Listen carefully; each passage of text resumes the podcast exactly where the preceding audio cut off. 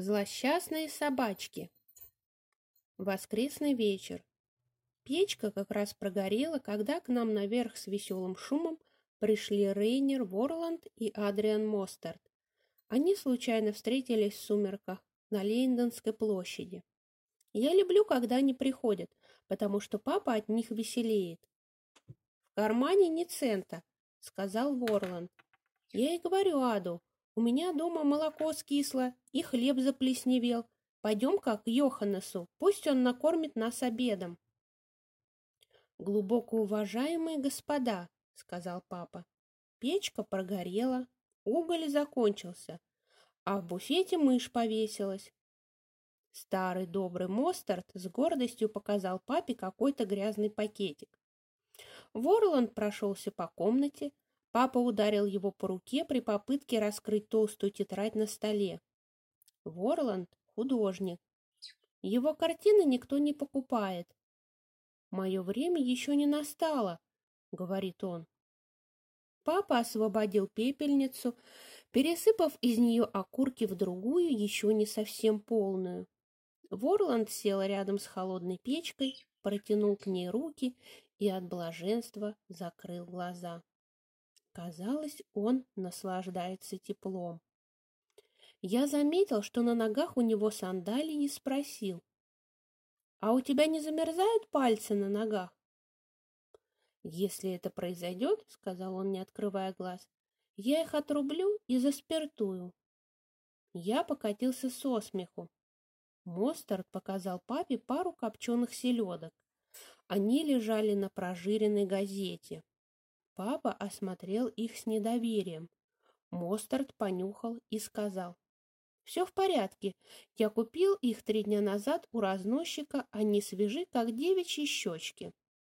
«Смотрите», — показал я пальцем на Ворланда, — «смотрите, он думает, что печка греет. Вот чудак».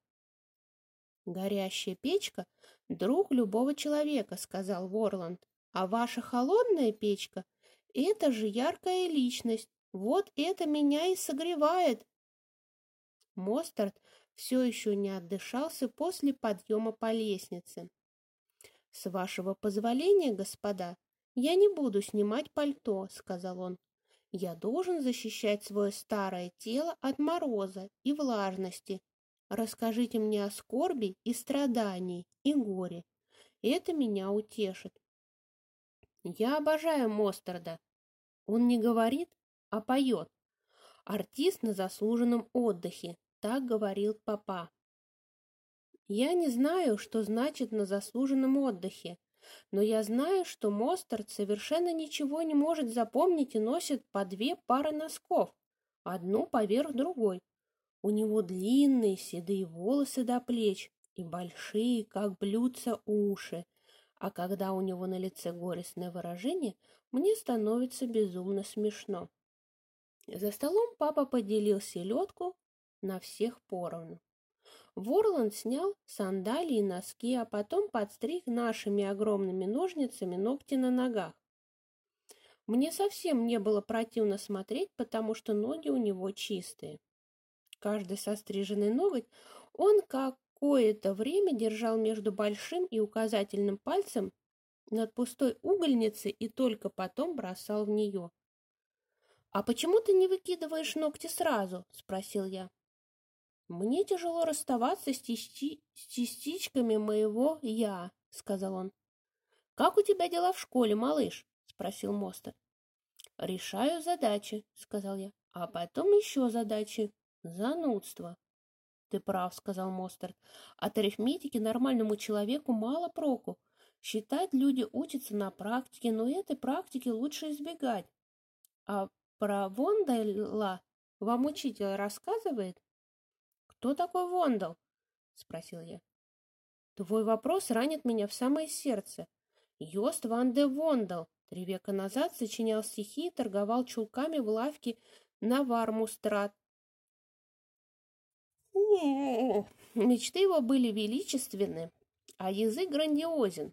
Я ошибаюсь, или ты правда подрос на несколько сантиметров? «Не знаю», — сказал я. Монстр сочувственно покачал головой и произнес торжественно. Родитель, не желая сил, растит детей своих.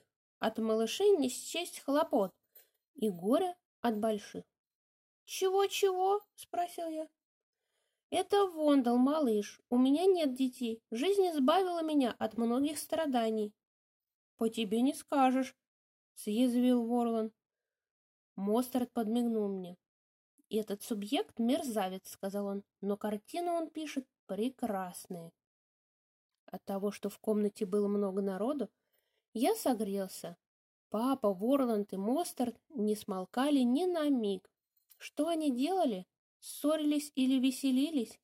Ворланд умеет ругаться еще крепче, чем папа, а я иногда краснею от стыда.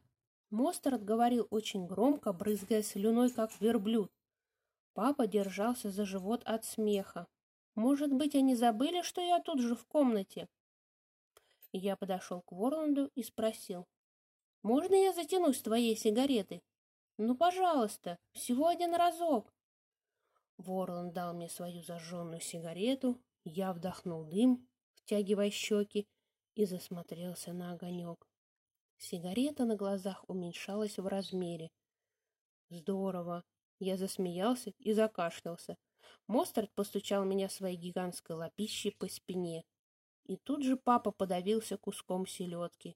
Ему нельзя есть рыбу, он вечно давится.